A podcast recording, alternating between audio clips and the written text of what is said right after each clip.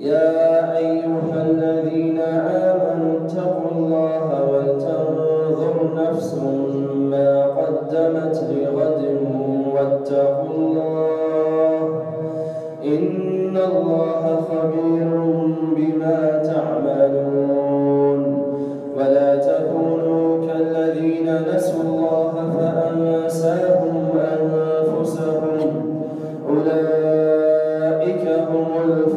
الفاسقون لا يستوي أصحاب النار وأصحاب الجنة. أصحاب الجنة هم الفائزون. لو أنزلنا هذا القرآن على جبل لرأيته لو أنزلنا هذا